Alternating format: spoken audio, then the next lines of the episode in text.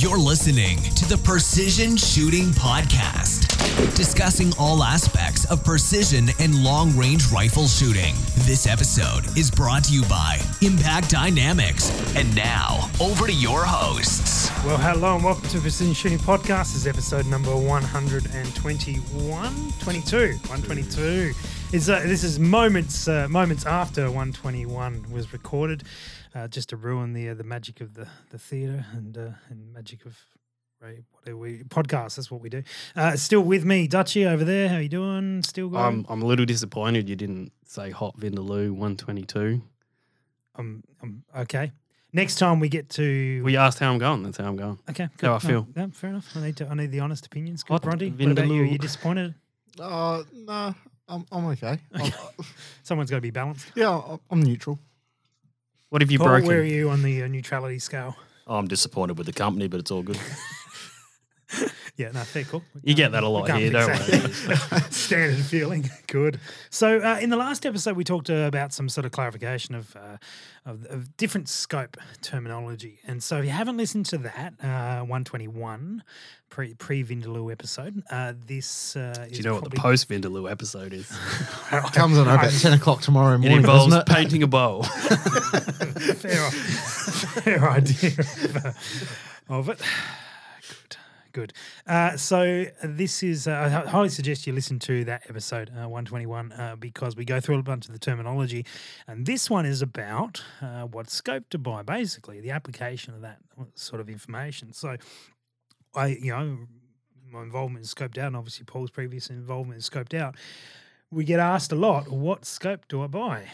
And that's not enough information to make that decision, because the biggest factor in what scope you should buy is the application you're going to use it for. And then there's a little bit of personal preference in there as well. So that's where it all comes down to. And so I think if you are, if you're posting a Facebook group, and we mentioned the new Precision Rifle Australia group, but if you're posting any group or asking questions or going to a gun shop, the more refined information about what you are doing with that scope, the better the information is going to be coming back across to you. Let's kick up a scenario, and we'll go through some of those sort of clarifications of terminology we talked about. I mean, PRS is something we talk about a lot. So let's use that as the first example of a scope that we're going to do. We're going to talk about the factors that we need to consider for buying a PRS scope. Any thoughts, Bronte? Kick off with yourself. Reticle selection would probably be pretty damn close to the top of the list for a PRS style scope, something with a good holdover reticle. Mm-hmm. Justification behind that is some of the PRS skill stages prohibit you from dialing. So if you don't have that ability to have accurate holdovers, and also, first focal plane goes without saying for that application. Well, let's not go without saying. Let's say why. Let's clarify some details onto why we would choose first focal plane. So your subtensions, your reticle are correct at any position that you have that. Yeah. Speed. Yeah. Well, that's the biggest one. Well, yeah. I mean, if you're going, I have to have my scope fixed on 18 power, otherwise my numbers don't line up. Yep. That's going to be really quite a disadvantage when you're going between a close target and a further target. Or a couple of close targets. And it'd be even more of a disadvantage when you're trying to get that stupid scope through the little hole that some great person thought was a great idea to make you shoot through, and you've now bumped do that, Bronte? Now you've bumped the magnification, and now you're not actually at 18, you're at 16.2, and now you're missing over the top, and you don't know why. Yeah, yeah. And certainly I've seen circumfocal planes used in PRS, and some people can make them work. If you dial them, they'll be fine. It's not great. I mean, Jamie Dennis came second in the Monado Meltdown with a second focal plane scope. However, many of the targets on that particular course of fire, there was one target, or they were had enough time to dial the targets. And therefore, it wasn't such a big deal. I think, in fairness, though, if you know your gear and your kit, the sky's the limit. Agreed. Yeah. So if you've put hundreds of rounds or thousands of rounds down, and you know what your scope can do, You pick a zoom ratio that you're comfortable with, because I know that whenever I've shot that kind of style of shooting, I didn't tend to dial that much. I didn't tend to play with my zoom that much. I tended to keep it on one, and then for the longer ones, I just dial your elevations. And I mean, the only time I'd sort of play with the magnification if I really wanted to get, you know, but I didn't really play with my field of view, which is a good thing. But if you know your scope, I mean. And that's granted for everything. That's why it's, you know, guys can do quite well in a PRS match with a 308, for example, or something on those lines. But if we're going to ask the question of what can going to consider, and so first focal plane, second focal plane, we're going to be favouring first focal plane for the reason that your subtension's always accurate, no matter what magnification you're on. You're often running a lower magnification, but no doubt we'll get into that. Reticle is really your first preference, Bronte? Yeah, it's got to have a good holdover reticle. It's you know, I think PRS skill stage number 4 from memory, is it? The one where you get to go out? I don't. I'm 6 targets. Drinks in. I couldn't tell you which number it is. No, it's one of those ones. Where you've got targets at 3, 4, 5, 6, or whatever it is, and out and back without touching your turrets. If you don't have the ability to have accurate holdovers, particularly if it's a windy day, you're potentially in for a bit of pain. And that's probably you're at a disadvantage, regardless of how familiar you are with the gear. You are at a disadvantage. Given the same person equally familiar with a scope with a holdover reticle versus someone equally familiar with a scope without it, they're going to do better with a holdover, just purely based on the equipment bias. And your tendency is that your windage is going to be held rather than dialed for a lot of PRS encounters that you will make, and therefore having a reticle that's true no matter what magnification you're on is very important. Let's talk about magnification, because what is your ideal magnification for PRS? Depends on the stage would be my answer, and depends, I mean, I guess in Australia we are, generally speaking, 600 metres is the upper limit of most. Darwin, they got out to further. Just generally, got back to 900. Generally speaking, on steel, we're... And we know that Bigginen is out to 720, I believe. So, we're starting to see growth in that. I suspect maybe next year we may crack the 1,000. Yeah, that'd be good. 1,000 metre mark, maybe. But what will happen is it'll go further and further for sure. But that aside, Paul was stating he was shooting a mile and 16 power. When I shot my further shots, they were on 14 power. Why would that be? Why would you want more, like, lower magnification for a lot of these longer shots in a PRS style setup? So you can get more holdover in your reticle would be about the only, and finding your target quicker. So bigger field of view. But I guess from a PRS standpoint, most of my shooting, I'm probably sitting at about sort of 15 power roughly is about where it spends most of its time, because I find that to be a reasonably good balance between, you know, if you back it right off to 5 power, you'll find the target quickly, but your little reticle's pretty small, and my eyes aren't quite as good as I wish they were. So, you know, I need a bit more magnification so I can see what I'm shooting at, and you can't see it, you can't hit it. So. I do all right with that sometimes. Can't see it, but. Anyway, so the other factor, the factor you talked about is finding the target, which is a big thing, because a lot of these stages we use multiple targets. Even transitioning, you got to go from one to another, back to another, back to another. The benefit of being able to see both those targets in your scope at the same time is really beneficial. Oh, absolutely. Really beneficial. And so that is very useful. The other thing is that unlike sort of F-class and bench rest, there's no wind flags. There's nothing giving you wind. So you are trying to put everything in your scope, and often you're on the clock a lot more. So in F-class, some scenarios, you can sort of break off the gun and look at the wind flag and then decide to make your call and then go for it. Same with bench rest, you can be doing that. Whereas PRS, you're generally always going to be looking through that scope as much as you can. So you need a big enough field of view to be able to see what's happening at 200, 400, 800, for example, on the weekend. So you need that ability to be able to see that, and therefore you often run a lower magnification. Having said that, a lot of the scopes now, well, a lot of the popularity in those scopes are scopes that have the ability to go to 25, 27, 30, 35 power, but will wind back all the way down to 5 to 7 power, because you may come up on a stage, for example, the stage that the guys shot up in Darwin where they were shooting 900 metres on a fairly F-class standard range. I don't believe they had wind flags, but still being able to zoom right in when need be can be really beneficial. Or even the Darwin match that I shot a couple of years ago, they had the dartboard targeted at 100 metres or something like that. And and having a scope that crank that magnification up was a huge advantage, because ultimately what you're trying to do is shoot a less, half-inch group was what you're trying to do. That was a good stage. Oh, that was a bit of a nervous walk, I reckon, for you, Rusty, there. I was good on that one. I did real well on that one. Plenty of others didn't. There was it was dartboard sort of rules, and you had a dartboard in front of you. You had to score whatever the goal was to hit 500, 250 or 201. Yeah, 201 rings a bell. And so you had to add up your scores, and of course, if you pulled the shot to one side, you were way off. And I think I don't remember what I got, but it was okay. It was okay, so I was happy with that. Anyway, we digress, or more the point, I digressed. So things like turret styles for PRS type gun. I'd tend to go for the exposed turret would be pretty standard. Paul, any other things you would look for in a PRS style scope? No, I think Brondy's got most of it. I mean, the main one is obviously your reticle first focal plane. Like I said, I mean, it's fast, it's instant, and it's easy to use. I think I like locking turrets myself, only for the fact that it is pretty mobile, you know what I mean? So you can be banging against barricades and whatnot. It's not going to shift. Yeah. Yeah. Illumination's always good. I mean, we shot a comp there and it was bloody dusk. Yeah. I remember that. Illumination is one of those.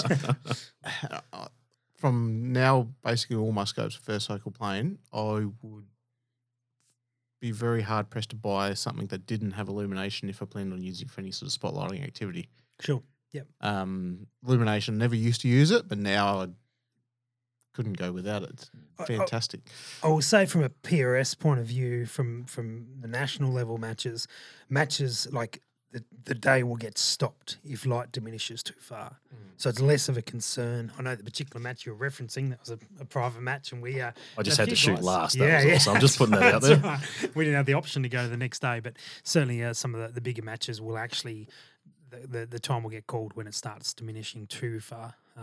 But yeah, illumination can't hurt at all. One of the things that you do see often in price points is that zero stop gets compromised. So if you're trying to pick up a scope that does all these things around the $500 mark, $600 mark, often zero stops won't be present, or they'll be compromising a lot of other things in the scopes. And so you have to spend the $1,000+ to be able to get that sort of option. Where does that sit for you, Bronte? I could probably live without a zero stop on the basis that I'm probably going to have it on a rail that's maxing out most of its available elevation anyway, so it's not going to have that much travel below. Yeah. But probably the one thing that I probably should have mentioned in the last bit that I wouldn't be able to live without is a scope that doesn't track true. Sure. If you have a scope that doesn't track, it's useless.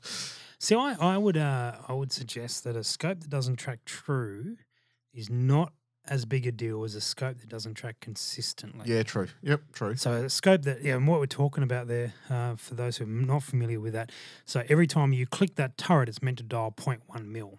Now, I'm yet to encounter a scope that does over a large area. So you're talking dialing up 10, 15, 20 mil.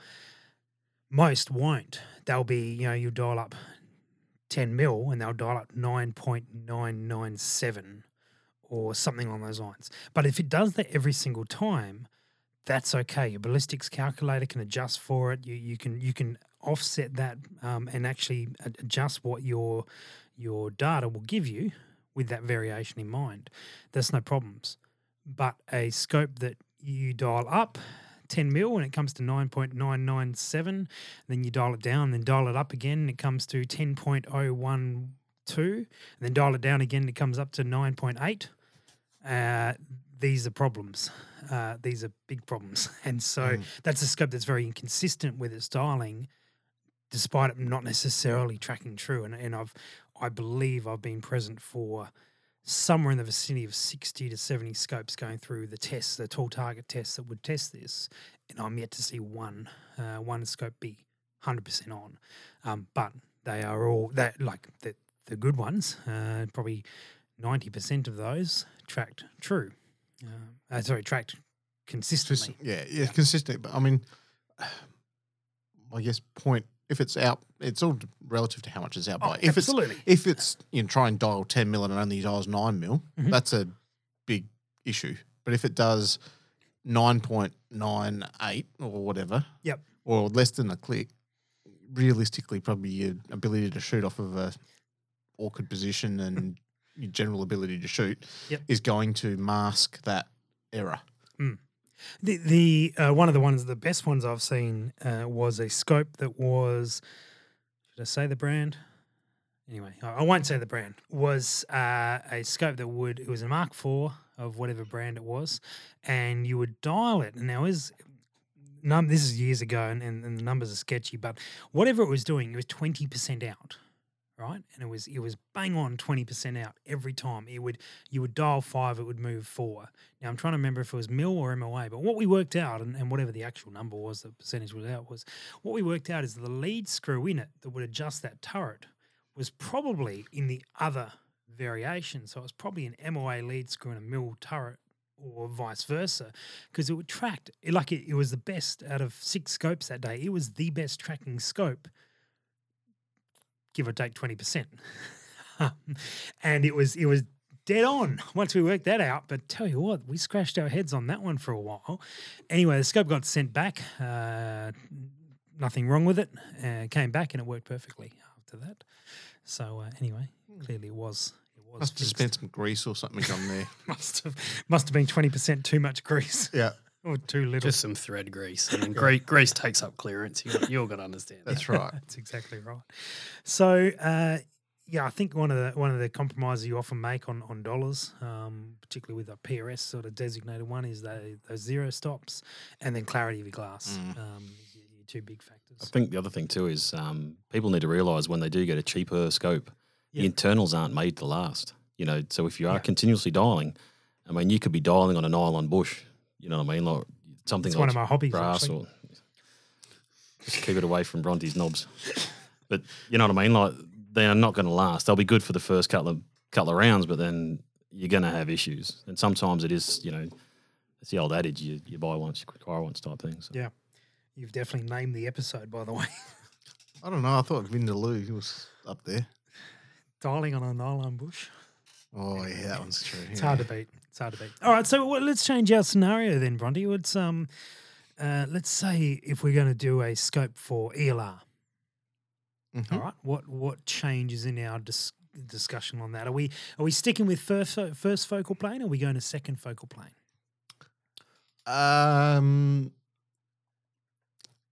It probably, in my view, it probably doesn't actually matter quite as much with the ELR. Mm-hmm. Justification behind that is most of the second focal plane scopes will be true at their maximum magnification, where you're likely to be spending a fair bit of time. If you're shooting something, 24-inch plate at a mile, yep, you're not going to be down at 5 power unless you have to be there so you get extra elevation. Sure. You're going to try to optimize that. You know, yep. All things being equal, weather conditions change things, all the rest. But my deciding factor would be more available elevation in the dials. Okay. So I'd take a second focal plane scope that's mm-hmm. got, 50% more capacity in the dials than taking a first focal plane scope that only can dial me out to 600 metres and I have to try to guess the rest because I just won't have that available hold. Yeah. I think one of the things that's been around second first focal plane scopes is that because the reticle grows on a first focal plane scope as you magnify it, it's in line with the magnification, so it keeps zooming in, is that for many years that line in the centre got thicker. Yep. And so what you would do is your downrange target, you've gone from a fairly small line to a very thick line and you end up covering up your target and not actually being able to see where on that target you're aiming, if at all, being able to see the target.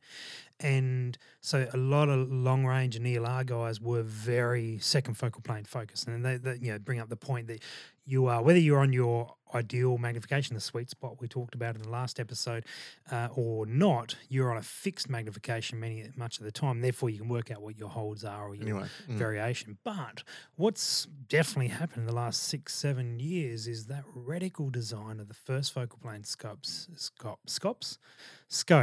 has gotten a lot better. And so you end up seeing like the Razor Gen 2, which I know you have one, the actual center point is nothing. There's nothing there. It's just these four lines that come up to meet, and then just there's a little gap there.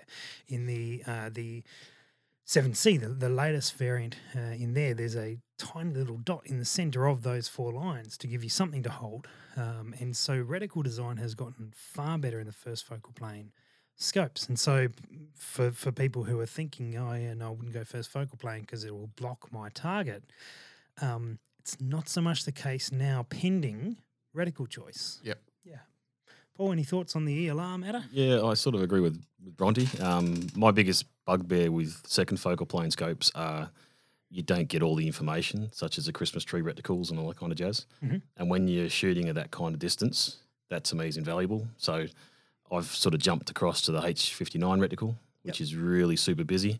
With probably, I think, you would think it'd be too heavy to use, but again, that's got a floating center dot, a very fine one. Mm-hmm. Yep. So quite good for that application. Yep. However, like you say, I mean, if you get the older style first focal plane reticles, you are covering your target. Oh yeah, the older ones, absolutely. Yeah, pretty shocking. Yeah, yeah, yeah. But it comes down to budget too. I mean, invariably, second focal plane scopes are cheaper. Yeah, and this is probably. But that's a good point though, because you can if you had $2,000 to spend, you're going to get a heck of a lot more scope. Yep. Spend $2,000 on a second focal plane scope than you will on a first focal plane scope for a given budget. Yep. So why then? And sorry, but the other thing with ELR, what do we talk magnification wise? What are you guys referencing? What would you use? Look, Paul, see, you said you were just constantly smacking a mile every single shot. Power. Nah, come on. We didn't get into user error. I said the target was at a mile. Okay, right. Let's just clarify. I may have misremembered that. No, that was the time I was using nozzlers, I think. Do you remember? And I think we actually pulled one out of the ground beside the target with the rifling on it. It was pretty impressive. Good. I think it just about dropped into place. But no, it's... I've lost it. What was the question? I have no idea. How much magnification for the ELR? Magnification on the ELR side of things. I think, look, if you're in the second focal plane, it depends on your shooting position, because you could be against mirage. You could be on a hill, which mirage isn't going to be too much of a problem. You know what I mean? You're not getting the shimmer. I mean, atmospherics, absolutely. Yeah, there's a whole list of things. Again, it gets down to the, what's the day like, your location, the size target. Yeah, but if we're going to buy a scope, we can't take the day into account, can we? We've got to buy a scope that's set up for the type of shooting we're doing, despite the day that we're going to encounter. For an ELR situation, my preference would be more magnification, because, for a given thing, I'd be willing to have a scope that the minimum magnification is, say, 12, for example. I wouldn't be keen to have a scope that the minimum magnification is 12 for a hunting situation, but for an ELR situation, I'll quite happily have something that's like, 12 to 48 or something in that range, on the basis that the more you can see, if you can have a more consistent point of aim in that application is beneficial. It's more important, Yeah, so... The trade-off to that would be as a general rule, the higher magnification, the less adjustment you've got on it. But then you go to Ivy mounts and all these other sorts. And I actually run what's that mount? The cold chop mount, and that's got 70 odd mils of adjustment in it. Yeah, so that application is fine. If you're not geared up for it, you've got to sort of you've got to work out, what range are you going to do it at, because then. You could be set up and then you can't physically get there because either the reticle won't allow you. Yep. You'll be able to see the target, awesome, but then the increments in the scope don't allow you to get that far. And that's where an ELR setup, I think we mentioned in the last episode, the 20 MOA rail, where there's also adjustable rails which will allow you to adjust externally to the scope. Now back on Dutchie's point from the last episode, which is why we keep referencing that one. Highly suggest you listen to that one first. But ideally, you want to be looking through the center of the scope as best you can, as much as you can through the center, not at the extreme ends. And so having an external adjustment, a rail or some other mechanism that will allow you to dial a lot of that in, you could run a really high power magnification scope with limited adjustment, but you've got to factor in this additional adjustment's got to come from somewhere. Mm. And so particularly a scope that you could wind back out, wind back in. I would not be so concerned about second or first focal plane because most instances of ELR – you've got time. If you are shooting on a target and you're trying to shoot 2,000, 3,000, whatever it may be, you're not sitting there going, oh, I've got 10 seconds to make this shot before the beeper goes off. You are like, I'll take this shot when I'm good and ready. Mm. And so you can put into your data that you're adjusting your scope to whatever power, and you can adjust these things and make all the calculations, and therefore it's not such a big deal.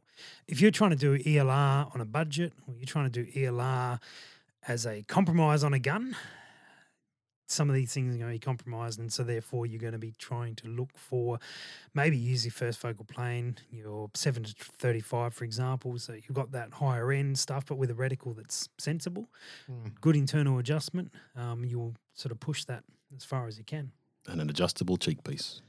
And it's an absolute must. Cheek piece.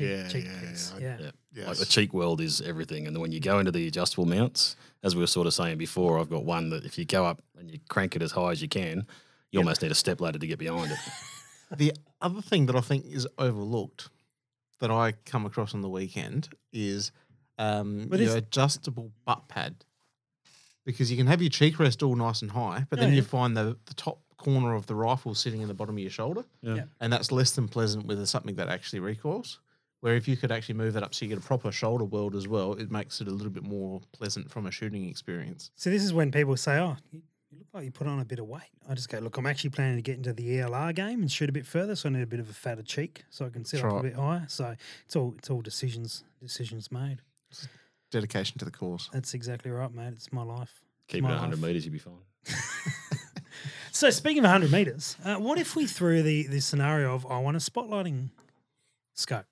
Dutchie, this is going to be right up your alley, this sort of thing, because what are these? I cover all aspects. I had a lot I was going to say, but you didn't ever throw to me, so I just kept my mouth shut. Oh, well, I was very unlike myself. I was saving you for the best parts. That's why. So the outro, right at the end. Yeah. So for next episode. But hunting, well, we won't say hunting, we'll say spotlighting, because if you just say, I want a hunting scope, again, we talked back at the beginning of this episode, talked about the application that you're utilising it for.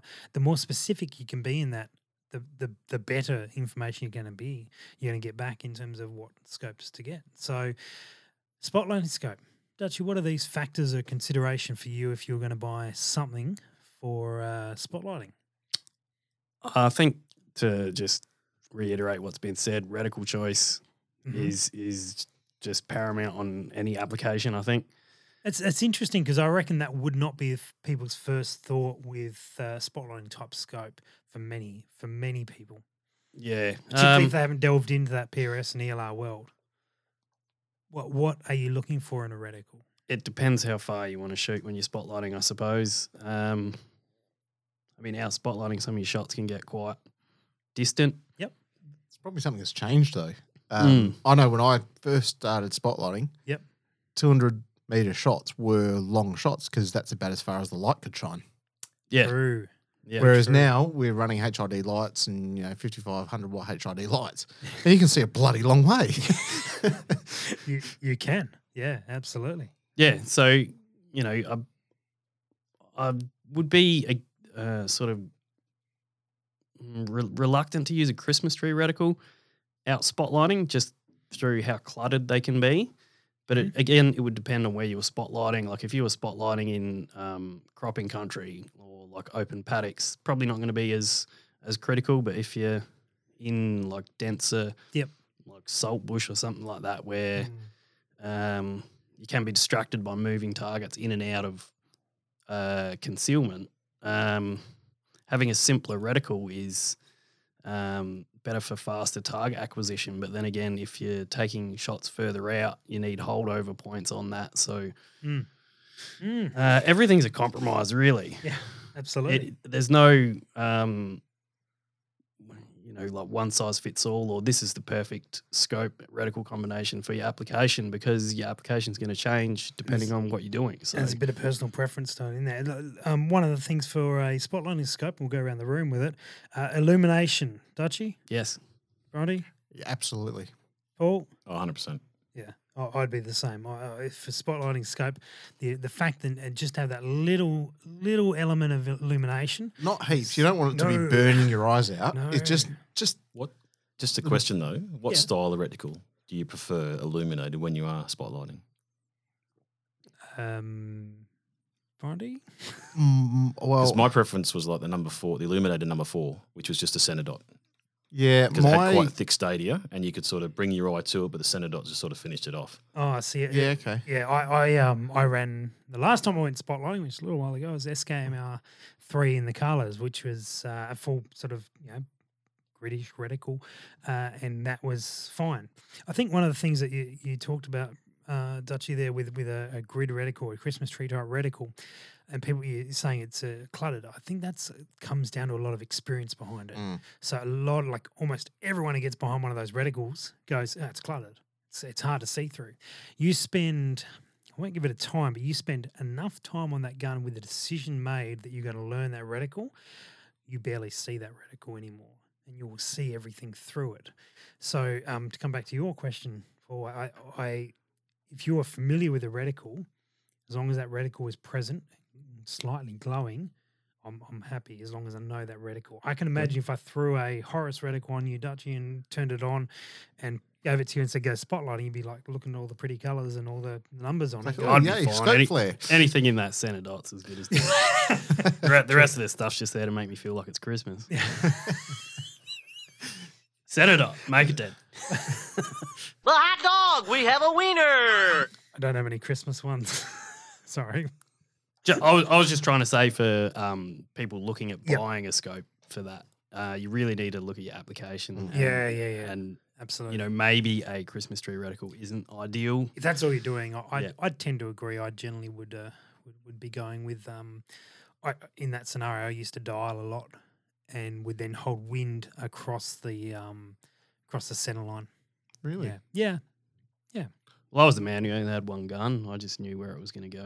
Mm. Yeah, I can't say I've ever actually really dialed at all spotlighting. Okay. Partly because it's normally dark and I can't see the knobs and I don't like counting clicks. So I kind of just hold most things. Mm-hmm. Yeah. What's the max shot you've done spotlighting? Oh, hang on. Oh. Take your pants off. It's a dick measuring comp. He's already mentioned knobs, so come on. Not really. He doesn't like touching them when he's spotlighting. Probably, maybe 300-400 meters would be max spotlighting. Yep. Yeah, okay. So I not anything, because that's realistically as bad as far as the spotlight can go and actually identify what you're shooting at, and even it might probably even be less than that. It's probably 300 meters is probably the maximum. During the day, yeah, absolutely, you stretch it out shitload further than that, and you have great fun doing it. But spotlighting. 300 metres is probably... And that's why I was asking, like, when you were saying about your reticle with the SKR, whatever it was, I've sort of found the same. If you're sort of shooting at night, I mean, you were never sort of shooting that longer range. Yeah. So you could always hold over slightly. And I guess I was always using, like, a fixed 7-power or a fixed 8-power. Yeah. You know what I mean? And that's where that reticle wasn't busy. It was just easy to the eye, I guess. I will clarify, the only reason I was using that reticle was it's the only gun I had with me, and I got invited to go out and made it work. So we probably digress from the original question so far. Is what would you use for spotlighting? So in terms of a magnification range, Paul, what would you say? I mean, you just talked about having a fix, but if you had your options there for a dedicated spotlighting rig, what are we talking? Again, I think in that instance, I'd probably just stick with the fixed. I think the fixed, the 7-power. I don't know, because they tend to be clearer because you're not going through as many lenses. I mean, it's you know what I mean, and less things go wrong with them. Usually a bit more robust, and that was the setup I had at the time. So Okay. Bronnie? I use my sort of PRS style rifles spotlighting, but I guess I like my 5-25 is probably my favourite spotlighting rifle. And I guess if I was to buy another scope purely for it, I'd probably get the 3-15 Steiner. Would probably, in my view, almost ideal. Bang on, yeah. Because you know, if you're shooting foxes or something that are at that outer limit of there, it's nice to be able to see there and see the smile. You get right up and close and actually, you know, make it personal. Make it personal. Yeah. You know, if you can count the whiskers, it's always a nice feeling to. But as soon as it twitches and moves, you're going to try and search for it, aren't you? That's no, but that's where the 15, you know, that 3 to 15. Like I wouldn't go up to 25 because you're exactly right. It runs 10 meters. You go, and you've only got X. I'm looking at this area of the ground. It's useless, but you know, something like 3-15 would probably be, I think, about ideal. What sort of objective size are you talking about there? 50 or 56. Fairly large. Yeah, bigger. Oh, I don't really intend on carrying my guns very far. It's kind of from the safe to the car, to the spotlighting vehicle. I wouldn't have picked that about you, but a fitness guru. Are they the ones that work or? The ones that don't work well, yeah. Dutchie, what about you, mate, for magnification for a spotlighting sort of setup? Depends what we were going for. I mean, rabbits, I'd just go something fairly low, 3-9. Yeah, but we're building an all-round spotlighting rig. Are we? Yeah, that's the plan. If someone else is paying for it, I'd probably get a something higher in the 20, like mid-20 range magnification. Yeah, right. Yeah. So any Patreons who are listening, you want to up their contribution to buy Dutchie? I've already got one. That's why I've said, because I'm just sort of rattling off what I've got. What would you look for on the low end? Because that's, from me, 5 is okay, but if I can get down to 3, I'd probably go down to that because that field of view, there's something at 30 metres. Yep. You know. 3 power. 3 power, get it nice and low, you can see more of it. 30 metres, that's tomahawk range for me. So. I forgot you had the throwing stars. Ask Andrew Noble about tomahawks and closing range. He did the darts, didn't he? Let's, we ask him, we'll get him on the show sometime. Anyway, so my ideal, the best scope I had for it was a 3-15, and I wound back to a 3-12. I now run the Zeiss Dyer Range, which is the one with the rangefinder inside of it, which is super quick on the range finding side of things and beautiful glass. It's a 3-12, and I do find myself wanting that little bit extra every now and then. And we went back, Dutch, you were there when we were shooting roos, culling roos, and foxes on some other properties. 400 metres was about the limit where we'd shoot, and so having that 3-15 was about. It was a real comfortable range. We would have like a standard crosshair but with hash marks all over it, so not the Christmas tree type reticles illuminated, and that was probably the best sort of scenario I would run. Down to the 3-12 now. I do look for that little bit extra from time to time, and I wish I had a better reticle in there, but the amount of spotlighting I do currently doesn't warrant changing that over yet. Yeah, I've got a 3-12 on my 204 and the same. Yep. It spends a fair portion of its time at 12. Yep. And you're leaning on that lever to go that little bit more when you're starting to get out to the longer spotlighting shots, especially on smaller targets. So what if we come into our Precision Shooting Podcast gun shop that we have just apparently set up, and we ask for a hunting scope? I want to go generic hunting, and I'm putting it on a 270 or something along those lines, lighter weight gun. I want a hunting scope that's going to sort of tick all my boxes. What are we suggesting? So why are you going to 270? Sorry? So why are you going to 270? All right. So anyway, carry on. Very friendly shop we've got here. Yeah. Look, why haven't you bought what I've got? Like, have you got a 250 first? Three of them, mate. Oh, that's good then. And you got your Leopold VX3. Moving on to a scope. Sounds like a fun trip, actually. Already. Did you bring your kazoo? Yeah. I'll get one. So going for a stock standard hunting rifle to go on a 308 or a 270 or a 243 or something like that I'm just gonna go out and shoot with. What are we looking for that sort of generic scenario? Oh, I'm sorry. I was tuned out. I got distracted by all your gold chains.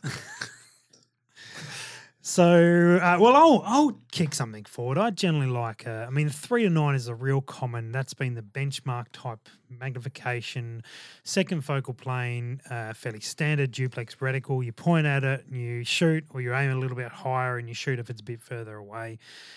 That sort of scope. I would personally probably bump that to a 4-12.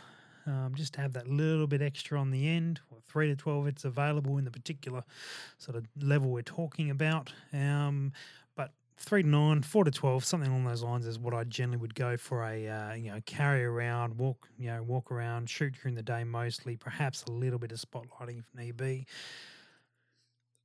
Any other thoughts on that sort of thing? 4-12 by what? 4-12. What's the objective? What 40 or what reticle are you looking at? Right. So, why don't we just go the whole hog? What brand would you go for? Or what's the Rusty's preference? If we were going to go for, I'd probably go for a 4-12 by 40, maybe 44, depending on which model it would come into. And I'm going maybe a duplex with a couple of lines. If you're talking reticles, I know the duplex LR from Leopold. I wouldn't buy the Leopold, but I'd buy that reticle where it's a straight duplex with a couple of lines underneath. You could use a holdover, maybe in a Burris, maybe in a Steiner, maybe in a, depends on the money I've got. But we're 4-12 by, say, 40, 44, something along those lines. So the whole thing's pretty sleek. Nice little deer hunting type scenario.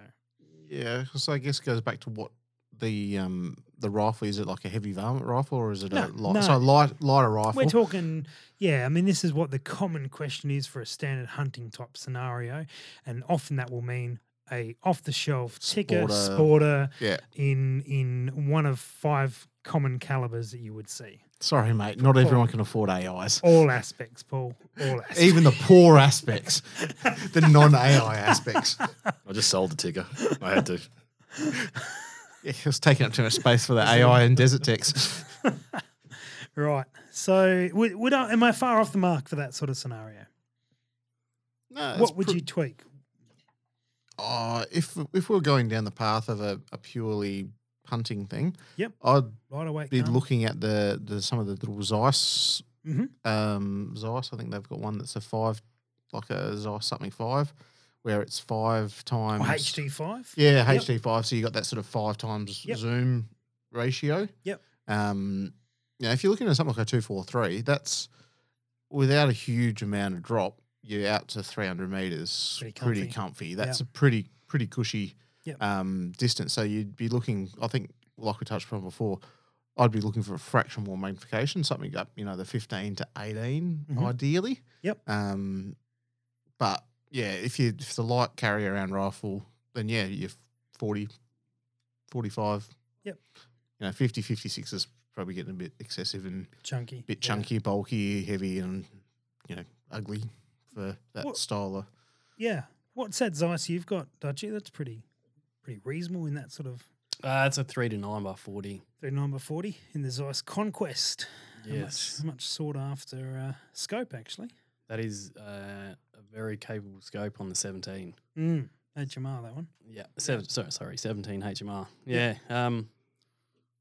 For that, it's perfect. But, again, if it was on a centerfire, I'd probably be looking for a bit more magnification. Mm-hmm. I think there's around the 14, 15 range. That there's a 14, 4.5 to 15 or 4.5 to 14. Yeah, something about that. Just a little bit extra magnification because that thing's probably like 150 meter max. Yep. For shooting bunnies. Okay. But yeah, it's got a really fine crosshair. I don't know what it is. They're number 20 reticle. So like. Yep. I'm not sure. We all know what that is. So just nod and move on. Yeah, perfect. Yeah, I don't even know if that's the right number. Love it. They got a heap. They're all numbers. Yeah. It's really helpful. All right. So I'll throw one more application to you. If we haven't alienated them all yet. Our Benchrest and F-Class listeners, which maybe some of them have still hung around for 122 episodes, possibly. But anyway. You mean they've just come out of therapy and they started listening again. Poor life decisions. Dutchie, behind you there, there's a Carles there and a 10-50. magnification scope. Now, that sort of thing, people will often associate a 10 to 50 or something like that with the long-range shooting and then sort of jump into PRS and think that's the appropriate sort of scope. Now, we've covered off many reasons why that sort of isn't an ideal thing, and we perhaps touched on ELR side of things, why it may be, but in the F-class and bench rest world, those sort of things are fairly popular. High magnification scopes, not necessarily a huge amount of internal elevation. You don't need it. Why don't you need it? Well, you look at what the objective of those shooting sports are. Yep. And that, by the way, we do realise they're two very different sports, very different disciplines. They are, but from a conceptually, they're trying to shoot tightest possible groups. Yep. In a PRS match, you get the same number of points if you hit the edge of the plate, the middle of the plate, or the top where the bolt was hanging. And through, sometimes even the chain. Yeah. It's precision, but it's a different degree of precision call. It's essentially a hit's a hit. Well, you will find some targets that are really small, but that's a couple of targets over the course of a match, not all of the targets. Yeah. Whereas your F class guys, I'm not particularly well versed in F class. I am. I've done heaps of it. I'll let you take over if you like. Basically, you got to get a piece of cardboard that covers the entire length of your barrel, so the heat waves don't. A mirage, then you get a jacket that's got. Do you get the trolley as well to carry all your gear on? No, you have your servant trolley. That trolley is not a silly idea, by the way. Oh no, I'm putting it out there. Yeah, no, trolleys are great.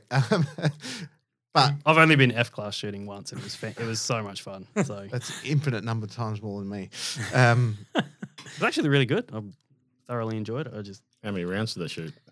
Thousands. Really? A mate of mine does it. He's going, I was out all there all day, and it's like 12 rounds. I was like, what?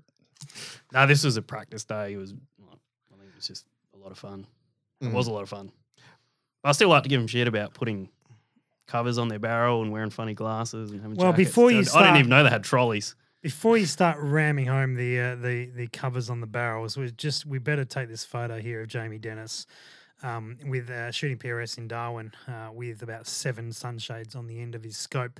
And it does look like the case is coming out of the scope and injecting cases out of his scope and bullets out of his barrel. So I don't know how you've done that, mate, getting cases out of your scope, but you've done well.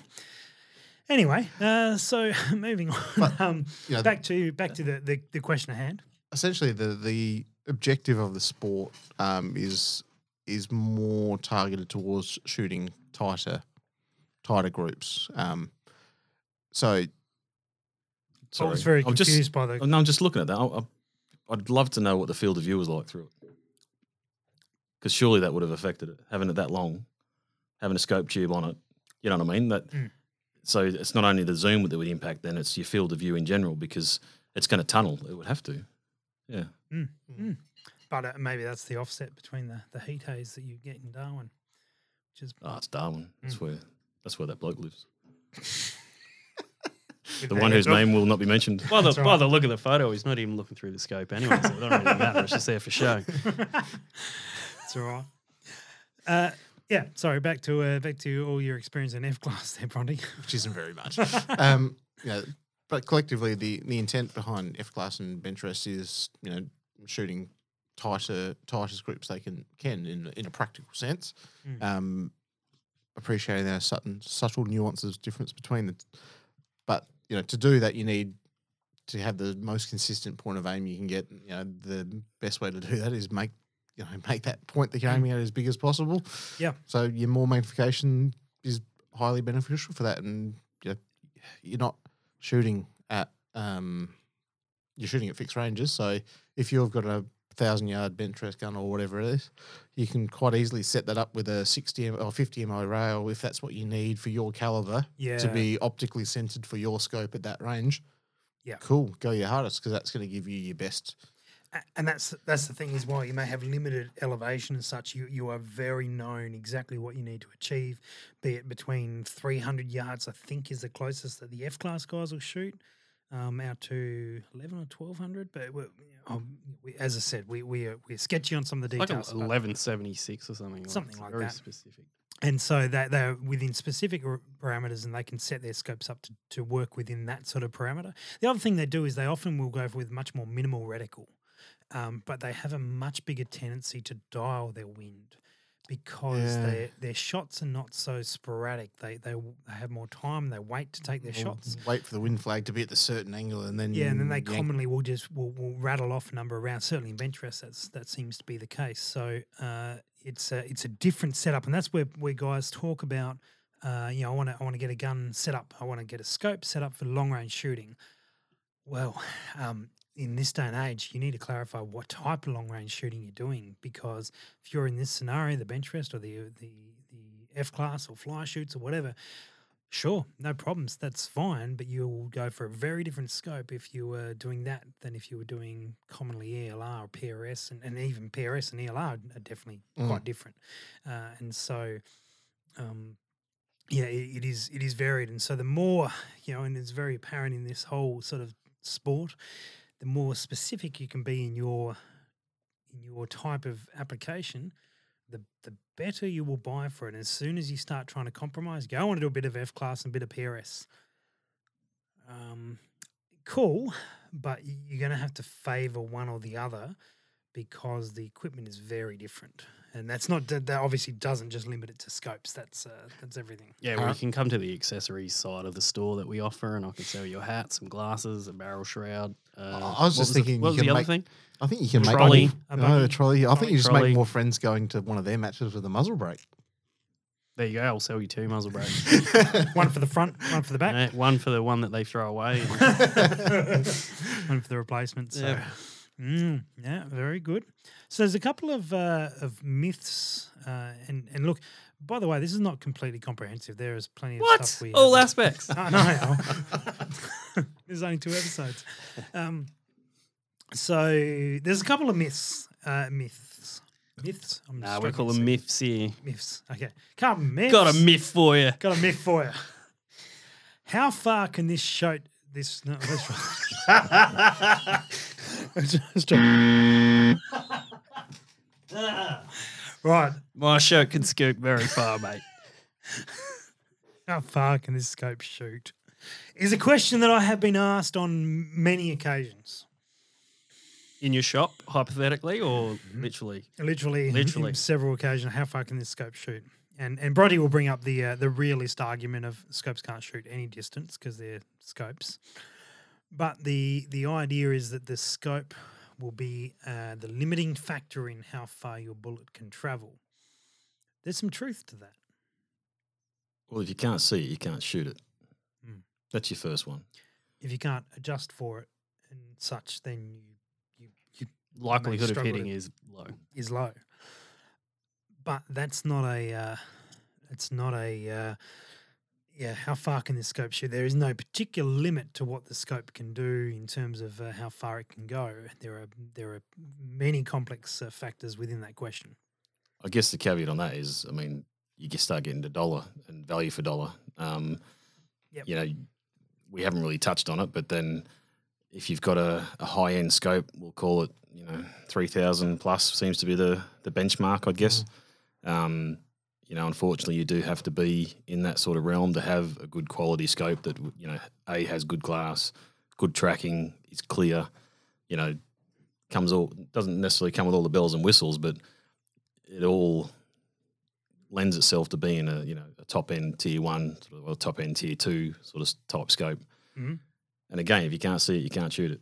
The rest of it, as you say, is your setup. But at the end of the day, if it's not a clear image through that scope, well, it's going to limit how far you can shoot.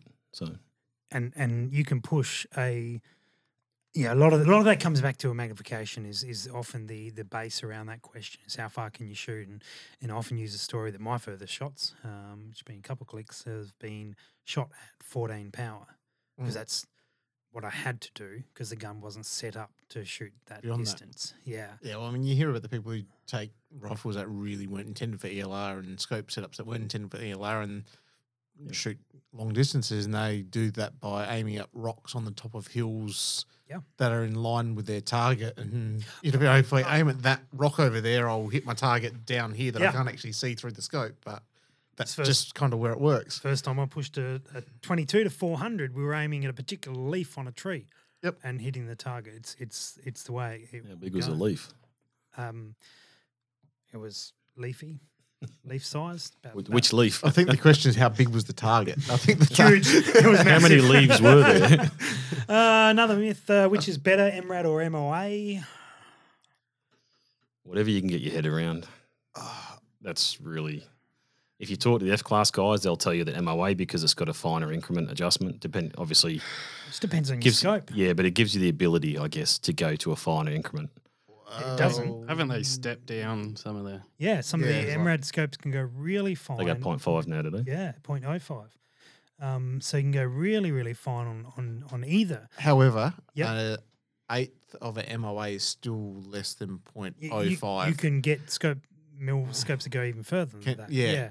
It's all the actual system itself. Does it come with a crank when you go blind? No, I like the first response, whatever you can get your head around. Yeah. That just sums it up perfectly. Well, it's, we said before at the beginning, in the previous episode, it's loosely based on metric and imperial. And it's very loosely based. Bronny's going to fight you that too. Guys come home. I think the big thing is my response with that, and I had a guy ask me this question today, is where and with whom are you shooting? Because if you were shooting F-class and you jump into it with an MRAD scope, you're going to have to start doing conversions because the language of the discipline is MOA. They're going to call you names. They may also call you names. Yeah. You jump into a PRS match with an MOA scope, and again, they're not going to bag. Probably more names. Worse names. MOA. But they... More to the point is that the language of the discipline is MRAD, is Mills. And so it depends. Like you can compete in either with either. It's no problems. You can go hunting with either. The animal doesn't care. Both will get you on target. But neither is better because they do actually just measure. I mean, it's saying which is better, centimetres or inches. I mean, that is, again, the same question, not correlating the two.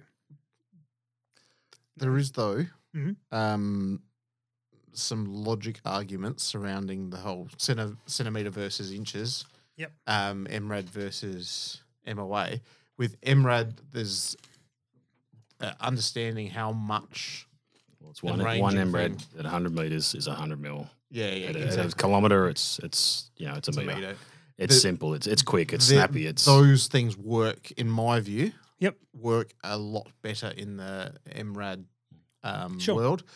Also, I'm sure there will be quick win formulas and all that sort of stuff for that work for MOA. Yep. But the ones for MRAD seem to be pretty accurate within my ability to call wind and my ability to shoot and are quite simple. The concepts of the wind formulas, though, are because it's patterns. It's recognising patterns in numbers, and therefore it can work on both. It can work on. You're right. There is more MRAD quick win formulas. But then it seems the numbers for the MRAD formulas are a lot easier to crunch quickly for me. Yeah. That's my experience. And that's probably part of the reason they've found good homes in the PRS side of things where that's can be not more important but more under that time pressure more critical. And so but the language, like if you are going to go shoot in bench rest or F-class, it's not silly to go pick up an MOA scope if that's your intention. Huh. But if you're shooting with your mates and you're basically, you might be plinking at long range, let's say. Yep. If those guys have started off with MOA or they use MOA, first focal plane scopes, whatever, and you're getting into it, that's not a bad mix because, I mean, you can then call each other's shots. Yeah, absolutely. Yeah, absolutely. It's I have seen that where teams will shoot a match and one will be in MOA and one will be in MRAD and they go, you dial left 3 clicks. Oh, that gets fun, doesn't it? Do Paul? Does that get fun? Do scope manufacturers have a preference to what they release their everything used to be MOA radicals in? Like at the beginning, everything was MOA. I thought, and I could stand corrected here, that most of the first focal plane stuff, like the Christmas tree holdover stuff, is now released in MILRAD, like the H59 and the Tremor and a whole heap of other ones that I don't know. In the recent times, I totally agree with that. And there's not as much MOA based. Yep. Like there is some release, but there's not the yeah, I think from that majority of those scopes that are popular in the PRS style, military, law enforcement, all those sorts of arguably like time sensitive applications, the vast majority of those in recent history is all they come out with a MRAD first and maybe an MOA eventually. That's where the push has been because much of the military run. That's something I've noticed. 100%. Not having a first focal plane scope and looking at them, there's more available options in MILRAD, but I've grown up on MOA, so I find it hard to. So 6 or 7 years ago, you'd be hard-pressed trying to find a MILRAD scope, especially one with, MILRAD reticle and MILRAD adjustments. Yeah. And then there's, I reckon, probably the last 4 to 5 years, there's been a massive increase in it. I mean, even seven, look at – So seven. But, I mean, look at Nightforce was a big one. Yep. And I'm just talking about the Australian sort of market. Every Nightforce you saw was always MOA. Yep. The good reticles, the MPR ones or whatever they were always MOAs, MOA reticle. And, great setup because I know when I first started getting into shooting, really sort of long range and everything about 10 years ago, I did. Are you that old? Never mind. Sorry, carry on. I'm actually one of the oldest ones here, aren't I? Yeah. When I started getting into it, I did prefer the mills and it sort of made sense to me. Mm-hmm. However, I had to get over that hurdle first up of the, the whole MOA only available. And then, all of a sudden it's like a massive glut in the market that, bang, you can get MRADs. Well, many of our listeners will be familiar with my story where I was training in front of you were actually on that first course where I went, it was my fault apparently. Yeah, I you know what? I don't have my head around mills as well as I need to run this sort of stuff. I'm very familiar with MOA, so I sold all my MOA scopes and bought MRAD scopes and converted myself painfully over a few weeks and shooting fairly regularly at that stage, and so. Probably month and a half into it, I really sort of started to have my head around MRAD, but that was a fairly significant changeover. But I did it wholesale. I sold a bunch of scopes and changed everything over, and went, well, now I've got no choice. I need to learn this, and it was daunting initially. It became a lot easier very quickly because you realise. They're actually measuring the same thing. It's just some different numbers that you have to apply, and it probably took. To be fair, it probably took really 6 months to be much more natural at it. So now, obviously, you've experienced both. Mm-hmm. If you sold all your scopes today and you had to buy new scopes, what would you buy? Would you mill because I shoot PRS? Yep. Yeah.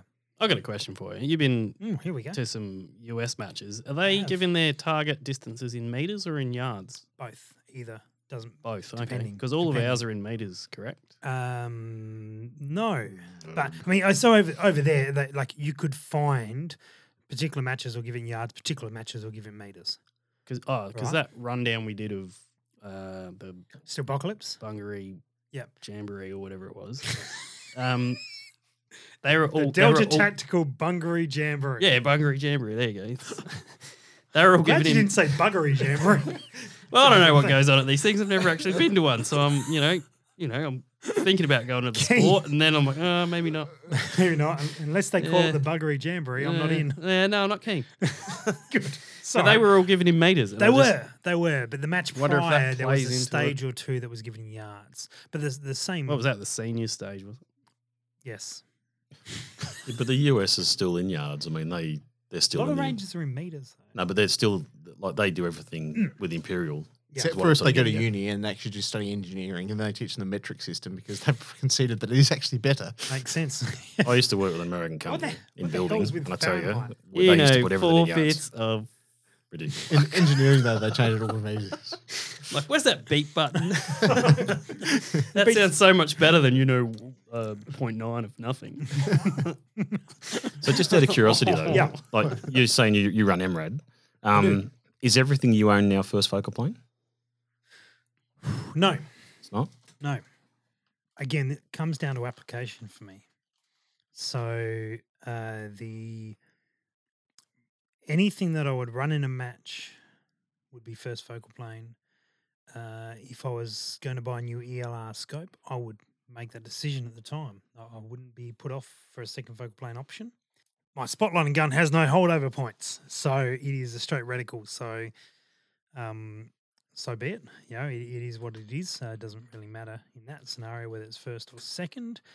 And yeah, I think so. I have a combination of all of these depending on the application. That's why I'm really big on, you know, if someone's asking about a scope, tell me what you're using it for. Then I can suggest what the best choice is. Okay. Mm. I'm looking to get into PRS. Yeah. I've got all MOA-based scopes. Yeah. And as I mentioned before, there's not a lot in the market in that Christmas tree. I don't know what the technical term is. No, Christmas tree. It is technical. Christmas tree. Yeah, yeah. In MOA-based, like there is. There should be. There's still quite a few. Not as many. Like you, with your Milrad one, you've got like options on the size of your windage dot. I think you'll find that like the Horus category, or the catalogue, the Horus catalogue is all in that mill sort of or wind speed and such. So it's the H59, the Tremor and all them. Yeah. But many of the others, particularly, let's say Vortex because I know that range the best, they release nearly everything in an MOA and mill variant. Is it just the one MOA-based one, whereas you've got more options? No, they will release... Vortex is probably pretty even.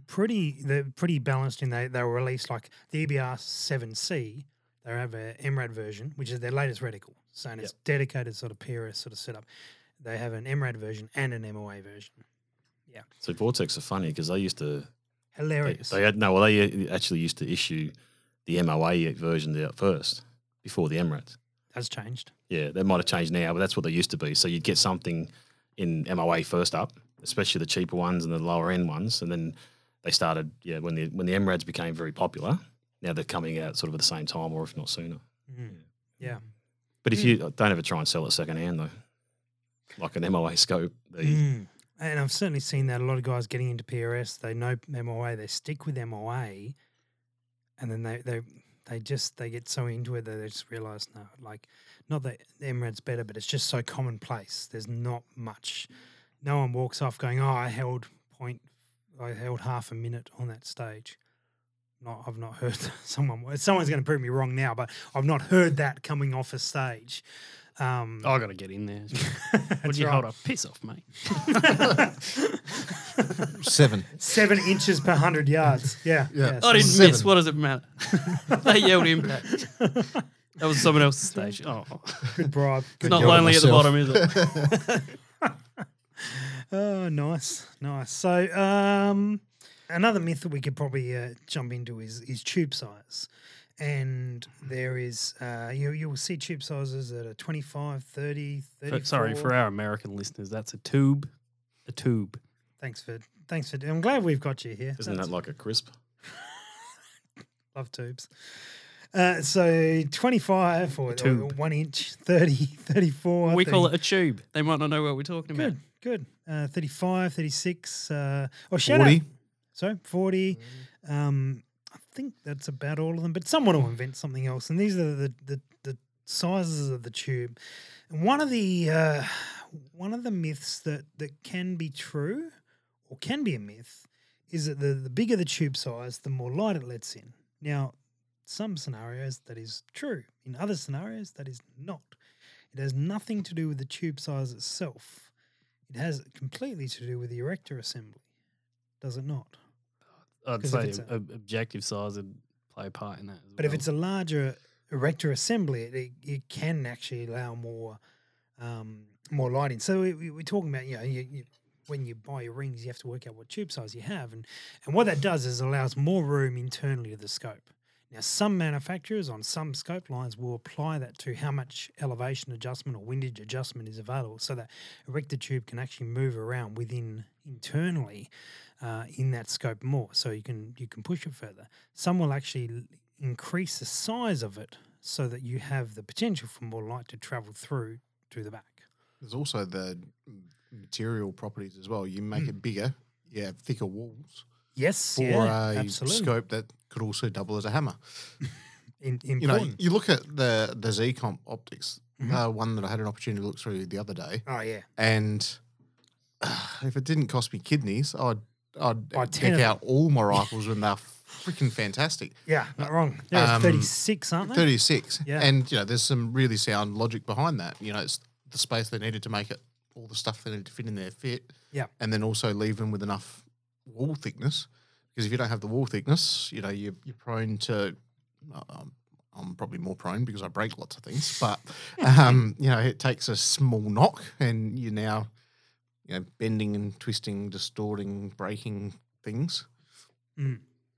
Where that bit of extra meat there doesn't hurt. But I think the issue used to be that people used to think, oh, it's a 34mm tube, so the lenses inside are bigger. Yeah. And that's not the case. Not always. The case. Sometimes, yeah. Yeah, I think that's what you were alluding to before. Yeah, yeah, absolutely. So tube size is you need more. Just because it's a bigger tube doesn't mean it's going to be brighter or better clarity or anything on those lines. It could just mean it's got more elevation, or perhaps not. It really depends on the actual scope. Yeah, so if you're going for cost and you want clear, you're best off with a fixed power, less lenses to look through. Pretty uncommon these days, though. Yeah, they still have them. Sure, but that's the general rule of thumb, you know, because you're looking through less lenses, so you can have the same coatings on that one as you can with something that's variable optic, and obviously with the more lenses you're going to look through, the less light it's going to transmit and everything else. So that's the general basis. And then, you know, again, like we said, the more you spend, and unfortunately it's a true fact, the more you spend, usually the better the glass. As opposed to one of those wrong facts. Well, listen to Bronte, he's got a couple of those. What was that rifle you bought again? That's a club, that's not a rifle. We won't get into brands. Righto, anyway. Moving on. Yeah. He can't remember. He's got so many that are just clubs. So. Well, no. It's there's one particular one. Well, yeah, it did have a troubled history, but it's performed well since they replaced the Action under warranty. All right. Very good. Well, guys, thanks for listening. A couple of things to follow up on for this episode. The Practical Shooting SA, which is our club, is holding its first full one-day shoot, the Steel Slam, on the 14th of September.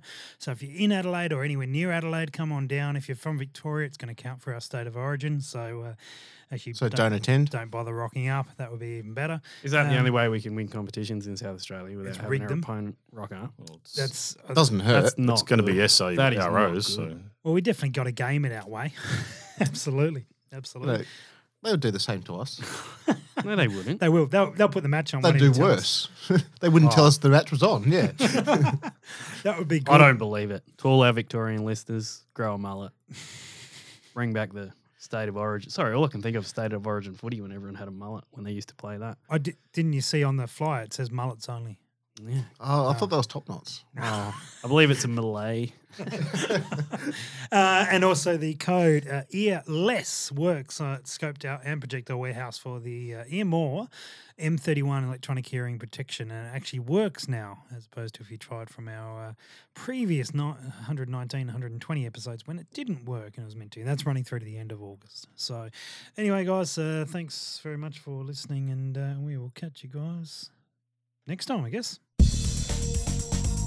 Thanks for listening to the Precision Shooting Podcast. To continue the discussion, check out our Facebook page. And for more information, head to our website, www.precisionshootingpodcast.com.au. This episode was brought to you by Impact Dynamics, advanced training for the precision shooter.